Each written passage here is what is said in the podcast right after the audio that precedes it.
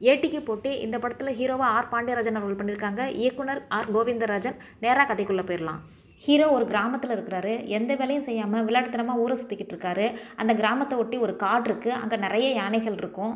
ஒரு நாள் hero TV Swift எடுத்துக்கிட்டு நேராக போய்கிட்டே இருக்கிறாரு. டிவி ஸ்விஃப்ட்டில் பிரேக் பிடிக்காமல் ஒரு பாட்டி மேலே மோதிடுறாரு. சுற்றி இருக்கிறவங்களாம் அந்த கிளவியை தூக்கி விட்டுட்டு ஹீரோவை திட்டுறாங்க. அந்த பாட்டி என்ன சொல்லுதுன்னா என் மேலே தான் தப்பு. இந்த பையன் மேலே எந்த தப்பும் இல்லை. நீங்கள் எல்லாரும் கிளம்புங்க அப்படின்றது. எல்லாரும் போயிடுறாங்க. ஹீரோ இப்போ அந்த பாட்டிக்கிட்ட ரொம்ப நன்றி பாட்டி. நீங்கள் யார் என்னன்னு விசாரிக்கிறாரு. எனக்கு நிறையா சொத்து இருக்குது ஆனால் என் மேலே அன்பு செலுத்த யாருமே இல்லை.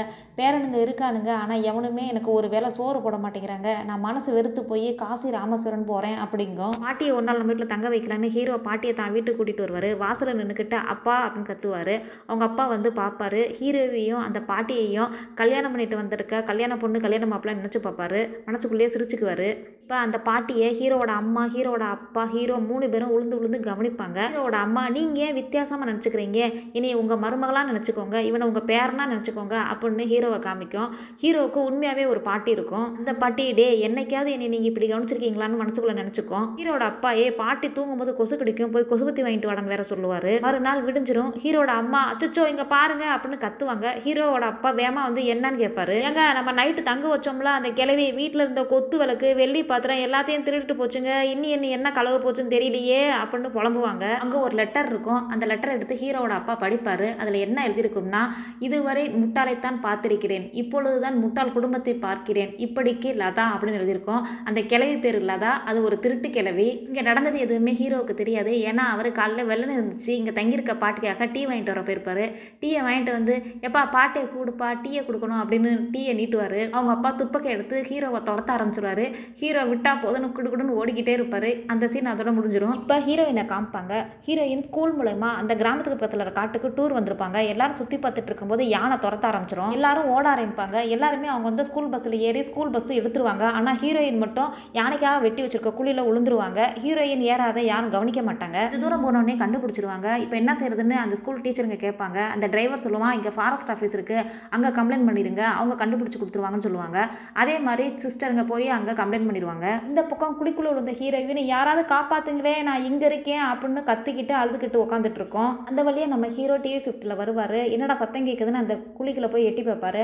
அங்கே நின்றுக்கிட்டு ஏமா பொண்ணு இது யானைக்காக வெட்டின குழி. இதில் ஏன் வந்து உட்காந்துட்டு இருக்க? அப்படின்னு கேட்பாரு. அதுக்கு ஹீரோயின் ஏங்க நான் உட்காந்துட்டு இருக்கலங்க தெரியாமல் உளுந்துட்டேன் மேலே தூக்கி விடுங்க அப்படின்னு சொல்லும். அவர் ஒரு பெரிய கொடியை குழிக்குள்ளே போடுவார். இதை பிடிச்சி ஏறி வா அப்படின்பாரு ஹீரோயின் இதை பிடிச்சி எப்படிங்க ஏறி வர முடியும் அப்படின்னு கேட்கும். முடிஞ்சா இதை பிடிச்சி ஏறி வா. இல்லைன்னா கொஞ்ச நேரம் கழிச்சு யானை தும்பிக்கையை போடும். அதை பிடிச்சி ஏறி வா அப்படின்பாரு உடனே ஹீரோயின் அந்த கொடியை பிடிச்சே மேலே ஏறி வந்துருவாங்க. மேலே வந்த ஹீரோயின்கிட்ட ஹீரோ யாருமா என்ன எதுன்னு விசாரிப்பார்? நாங்கள் இந்த மாதிரி ஸ்கூலில் இருந்து டூர் வந்தோம். எல்லாரும் போயிட்டாங்க. நான் இப்படி இதுக்குள்ளே விழுந்துட்டேன் அப்படின்னு சொல்லும். ஹீரோ இந்த பொண்ணை என்ன பண்ணுறதுன்னு தெரியாமல் நம்ம வீட்டுக்கு கூட்டிகிட்டு போவோம்னு கூட்டிகிட்டு போவார். ஏற்கனவே ஒரு கிளவியை தங்க வச்சு வில்லங்கமாயிருச்சு. நம்ம அப்பா நம்மளை டின்னு கட்ட போகிறாருன்னு நினச்சிக்கிட்டே கூட்டிகிட்டு போவார். அவங்க அப்பா கிட்ட தயங்கி தயங்கி நடந்ததை சொல்லுவார். அவங்க அப்பா சரி சரி அப்படின்ட்டு உள்ளே வர சொல்லுவார். ஹீரோயின் வந்த நேரத்தில் கிராமத்தில் திருவிழாக்காக காப்பு கட்டிடுவாங்க. காப்பு கட்டின பிறகு எப்படி இந்த ஊர்லேருந்து அனுப்புறது அப்படின்னு யோசிச்சுக்கிட்டு இருப்பாங்க. அவங்க அப்பா கிளவே இருந்தால் கூட எவ்வளோ நாள் வேணாலும் தங்க வைக்கலாம். இது வயசு பொண்ணு இதெல்லாம் ரொம்ப நாள் தங்க வைக்க முடியாது. நான் கொண்டு போய் விட்டுட்டு வந்துடுறேன் அப்படின்னு சொல்லுவார் அவங்க அம்மா கிட்ட. அவங்க அம்மா அந்த பொண்ணை இப்போ அனுப்ப முடியாதுங்க. ஹீரோயின் பெரிய பொண்ணு ஆயிட்டாங்க அப்படின்னு சொல்லுவாங்க. இந்த பக்கம் சென்னையில் ஹீரோயின் வீட்டை காட்டுவாங்க. ஹீரோயினுக்கு அப்பா அம்மாலாம் கிடையாது. ஒரே ஒரு அக்கா தான்.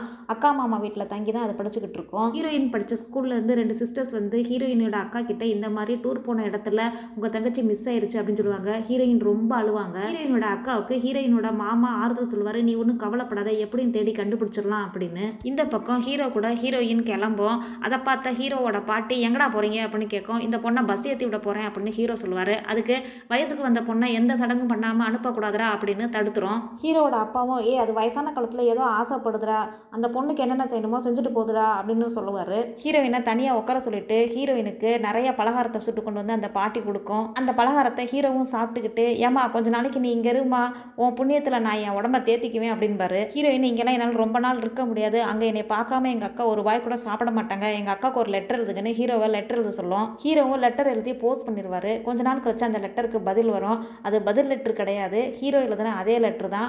அவர் ஃப்ரம் அட்ரஸை டூ அட்ரஸ்லையும் டூ அட்ரஸை ஃப்ரம் அட்ரஸ்லையும் எழுதியிருப்பார். அதுக்கப்புறம் ஹீரோயினோட மாமா ஹீரோயினோட ஃபோட்டோவை அந்த போலீஸ் ஸ்டேஷனில் கொண்டு வந்து கொடுப்பாரு. அந்த போலீஸ் ஸ்டேஷனுக்கு அந்த கிராமத்தை சேர்ந்த ஒருத்தர் தான் பொண்டாட்டி காணாங்கிறதுக்காக கம்ப்ளைண்ட் பண்ண வந்திருப்பாரு. அந்த ஃபோட்டோவை பார்த்தோன்னே அந்த பொண்ணு ஹீரோ வீட்டில் இருக்கிறத சொல்லிடுவார் ஹீரோயின் மாமா கூட ஹீரோயின் தன்னோட ஊருக்கு போயிடும் இப்போ ஹீரோ ஹீரோயின் தன்னுடைய வீட்டில் இந்த நாட்கள் நினச்சி பார்ப்பாரு அவங்க இருந்தப்போ கூட அவருக்கு ஒன்றும் தெரியாது. அவங்க போன பிறகு அவங்கள இவர் விரும்ப ஆரம்பிச்சிருவார். இப்போ ஹீரோ என்ன பண்ணுவார்னா கிராமத்தில் அவங்க அப்பாவோட ஃப்ரெண்டு கிட்ட போய் எங்கள் அப்பாவுக்கு கையை காலும் இழுத்துக்குச்சு. சென்னை கொண்டு போய் வைத்தியம் பார்க்கணும் போய் சொல்லி நாலாயிரம் ரூபாய் வாங்கிட்டு நேராக சென்னைக்கு வந்துடுவார் அவர் ஹீரோயின் போட்டிருந்த யூனிஃபார்மை வச்சு ஹீரோயின் படித்த ஸ்கூலில் கண்டுபிடிச்சிருவாரு. அந்த ஸ்கூலுக்கு ஏற்றாப்புல ஒரு கடை இருக்கும். அந்த கடை வாசலில் ஒரு போலீஸ்கார் உட்காந்துருப்பாரு அந்த கடையில் நின்றுக்கிட்டு அந்த ஸ்கூலுக்குள்ளே போகிற வர்ற பிள்ளைங்களை பார்த்துட்டு கலாட்டா பண்ணுற பசங்க யாராவது இருந்தால் அவங்கள பிடிக்கணுன்ட்டு வந்திருப்பாரு. சொல்லி வச்ச மாதிரி நம்ம ஹீரோ நேராக அந்த கடைக்கு வருவார். பொண்ணுங்கள்லாம் எப்போ போவாங்க எப்போ வருவாங்கன்னு விசாரிப்பார். இதை பார்த்தா போலீஸ்காரு அலேக்கா ஹீரோவை போலீஸ் ஸ்டேஷன் கூட்டிகிட்டு போயிடுவார் அந்த போலீஸ் ஸ்டேஷனில் இவர் ஏற்கனவே தான் வீட்டில் தங்க வச்சார்ல ஒரு பாட்டி இல்லாதா? அந்த பாட்டி இருக்கும். ஒரு கேஸ் விஷயமா போலீஸ் ஸ்டேஷனுக்கு வந்திருக்கோம். நம்ம ஹீரோவை பார்க்கும். அப்படியே போலீஸ்காரங்கிட்ட பேசி ஹீரோவை தான் வீட்டுக்கு கூட்டிகிட்டு போயிடும் அந்த பாட்டி வீட்டுக்கு போனால் அது பெரிய வீடாகவும் நிறைய பொருளும் இருக்கும். அதை பார்த்த ஹீரோ பாட்டி இவ்வளோ பொருள் வச்சிருக்கலாம். அப்புறம் ஏன் திருடுற? அப்படின்னு கேட்பாரு திருடுனால தான் இவ்வளோ பொருள் இருக்குது இந்த ஊரில் உன் வேலை முடிவு இருக்கே என் வீட்டிலே தங்கிக்கோன்னு அந்த பாட்டி சொல்லும். ஹீரோயினோட வீட்டில் ஹீரோயினோட அக்காவுக்கு குழந்தை இருக்காது. அதனால அவங்க மாமியார் ஒரு மாதிரி பேசுவாங்க. இதனால அவங்க அக்கா வேதனைப்படுவாங்க. இப்போ நேராக ஹீரோ ஹீரோயின் வீட்டுக்கே வந்துடுவார் ஹீரோயினோட அக்காவை பார்த்து நான் இந்த மாதிரி கிராமத்துலேருந்து வர்றேன். எங்கள் பாட்டிக்கு ரொம்ப சீரியஸாக இருக்குது அது சாகிறதுக்குள்ளே ஒரு தடவையாவது ஹீரோயினை பார்க்கணும்னு சொல்லுச்சு அப்படின்பாரு. அந்த இடத்துக்கு ஹீரோயினோட மாமா வந்துடுவார் ஓங்கி கன்னத்தில் ஒரு அற விடுவார் ஹீரோவை ஏண்டா வசதியான ஒரு பிள்ளையை பார்த்தா வளச்சப்படணும்னு வந்துருவியா? அப்படின்னு கேட்பாரு. அதை கேட்ட ஹீரோ போயா பொருளாத வீடு. எங்ககிட்டயும் ஒரு லட்ச ரூபாய்க்கு வீடு இருக்குது அதை சுற்றி பத்து லட்ச ரூபாய்க்கு நிலம் இருக்குது அப்படின்னு அங்கேருந்து கோச்சிட்டு போயிடுவார் ஹீரோ போன பிறகு ஹீரோயினோட அக்கா தன்னோட ஹஸ்பண்டு கிட்ட எங்கள் அந்த பையனை பார்த்தா அப்பாவே இருந்துச்சு அப்படின்னு சொல்லுவாங்க. அதுக்கு அந்த ஹஸ்பண்டு அவனை பார்த்தா அப்பாவியாக இருந்துச்சு பொண்ணை கூட்டிகிட்டு போகிற மாதிரி இருந்துச்சு அப்படின்பாரு. ஹீரோயினோட அக்கா ஹீரோயினுக்கு கல்யாணம் பண்ணணும் அப்படின்னு சொல்லுவாங்க. அதுக்கு அந்த ஹஸ்பண்ட் என்ன சொல்லுவார்னா ஹீரோயினுக்கு கல்யாணம் பண்ணி கொடுக்கணும்னா அஞ்சு லட்ச ரூபாய் ஆகும். பேசத்தில் நானே ஹீரோயினை கல்யாணம் பண்ணிக்கிறேன்னு சொல்லுவார். ஹீரோயினோட அக்கா விளாடாதீங்க அப்படின்னு சொல்லுவாங்க. ஏன் நான் சீரியஸாக தாண்டி சொல்கிறேன் நம்மளுக்குள்ள குழந்தை இல்லைங்கிற பிரச்சனை வேறு இருக்குது நான் இப்போ உன் தங்கச்சியை கல்யாணம் பண்ணிக்கிட்டுன்னு வச்சுக்கேன் உனக்கும் எந்த பிரச்சனை இல்லை அப்படின்னு சொல்லிட்டு அவர் போவார். இதை கேட்ட ஹீரோயினோட அக்கா ஷாக் ஆகி நிற்பாங்க இந்த பக்கம் ஹீரோயினோட ஸ்கூல் வாசலுக்கு முன்னாடி ஹீரோ காதில் ஒரு ஹியரிங் எடை காது கேட்காத மாதிரி மாட்டிக்கிட்டு வந்து நிற்பாரு காதெல்லாம் அவருக்கு நல்லா கேட்கும் சும்மா காச்சுக்கும். ஹீரோயின் முன்னாடி சிம்பத்தியை கிரியேட் பண்ணுறதுக்காக இந்த மாதிரி வந்து நிற்பாரு ஹீரோயின் ஹீரோ கிட்ட எங்கள் மாமா அரசனால தான் இப்படி ஆயிடுச்சா அப்படின்னு கேட்கும் அவரும் ஆமான்னு சொல்லுவார். அப்படியே ரெண்டு பேரும் அடிக்கடி சந்திச்சுக்குவாங்க. ரெண்டு பேருமே விரும்ப ஆரம்பிச்சிருவாங்க. ஒரு நாள் ஹீரோயின் ஹீரோவோட ஃபோட்டோ வச்சிருக்கிறத பார்த்துருவாங்க அதை பார்த்துட்டு கேட்கும்போது ஹீரோயின் இவர் ரொம்ப நல்லவருக்கா அப்படின்னு சொல்லும். ஹீரோயினோட அக்கா ரொம்ப யோசிப்பாங்க. ஹீரோவோட அக்கா ஹீரோவை மீட் பண்ணுறதுக்காக வந்திருப்பாங்க. ஹீரோ கிட்ட நீங்கள் பொறுப்பு இல்லாமல் ஊரை விட்டு வந்து இங்கே சுற்றுறீங்களே உங்கள் வீட்டில் தேட மாட்டாங்களா அப்படின்னு சொல்லுவாங்க. அதுக்கு அவர் நான் வாரம் வாரம் எங்கள் வீட்டுக்கு லெட்ரு போட்டுருவீங்க அப்படின்பாரு. ஆ நீங்கள் நல்ல அட்ரஸ் எழுத பற்றி என் தங்கச்சி சொல்லியிருக்கா அப்படின்பாங்க. இவர் முழிப்பார். இப்போ ஹீரோ சொல்லுவார் எங்கள் பாட்டிலாம் நல்லா தாங்க இருக்குது ஹீரோயினை பார்த்து கல்யாணம் பண்ணுறதுக்காக தான் வந்தேன். உங்கள் வீட்டுக்காரர் தான் தகராறு பண்ணுறாரு அப்படின்னு சொல்லுவார். அதுக்கு ஹீரோயினோட அக்கா அவர் என் தங்கச்சியை உங்களுக்கு கல்யாணம் பண்ணி கொடுக்குறதுக்காக தகராறு பண்ணல.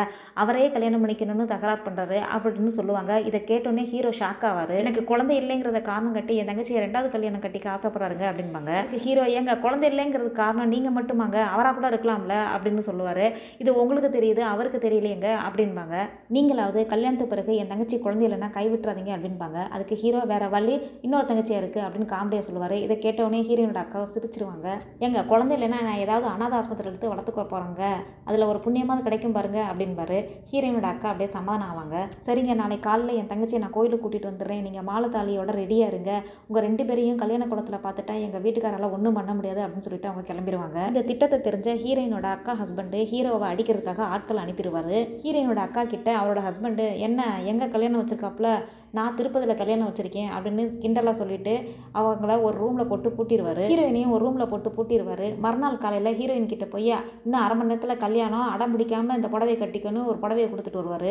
ஹீரோயினோட அக்கா ரூமில் போய் பார்ப்பாரு பார்த்தா ஹீரோயினோட அக்கா எஸ்கேப் ஆயிருப்பாங்க. வாசலில் ஏதோ சத்தம் கேட்கும். ஹீரோயின் அக்காவோட ஹஸ்பண்ட் வந்து பார்ப்பாரு அங்கே பார்த்தா ஹீரோவும் ஹீரோயினோட அக்காவும் மாலையும் கழுத்துமா வந்து நிற்பாங்க இதை பார்த்தா அந்த ஹஸ்பண்டு அப்படியே ஷாக் ஆகி நிற்பாரு புருஷன் உயிரோடு இருக்கும்போதே இப்படி கல்யாணம் பண்ணிட்டு வந்து நிற்கிறியே உனக்கு எவ்வளோ தைரியம்? அப்படின்னா அந்த ஹீரோனோட அக்காவை பார்த்து அவர் கேட்பாரு அதுக்கு ஹீரோ அங்கே என்ன கேட்குற என்கிட்ட கேளு.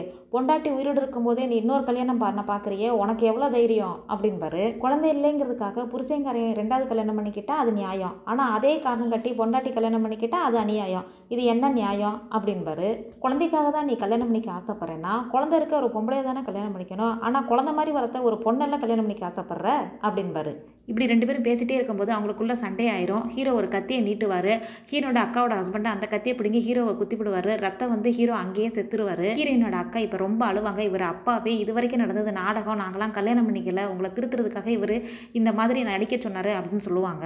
ஹீரோயின் பொண்ணு மாதிரி வளர்த்துட்டு என் எதிர்காலத்தை நீங்கள் பாழாக்கிட்டீங்களேன்னு அழுகும். ஹீரோயினோட அக்கா மாமியார் எம்மா நான் ஏதாவது இவங்களோட சேர்ந்துட்டு உன்னை பேசியிருந்தா மன்னிச்சுக்கம்மா. ஒரு கொலகாரனை பெற்றுட்டேன்னு இந்த ஊர் பேசுமே. அதுக்குள்ளேயே நான் செத்து போயிருன்னு அது ஒரு பக்கம் அழுகும். இவங்கெல்லாம் அழுகிற பார்த்த ஹீரோட அக்கா ஹஸ்பண்டு என்னால் யாரும் அழுக வேண்டாம் அப்படின்னு அவர் வேதனைப்பட்டு அந்த கத்தி எடுத்து அவர் வயிற்றில் குத்திக்குவார்.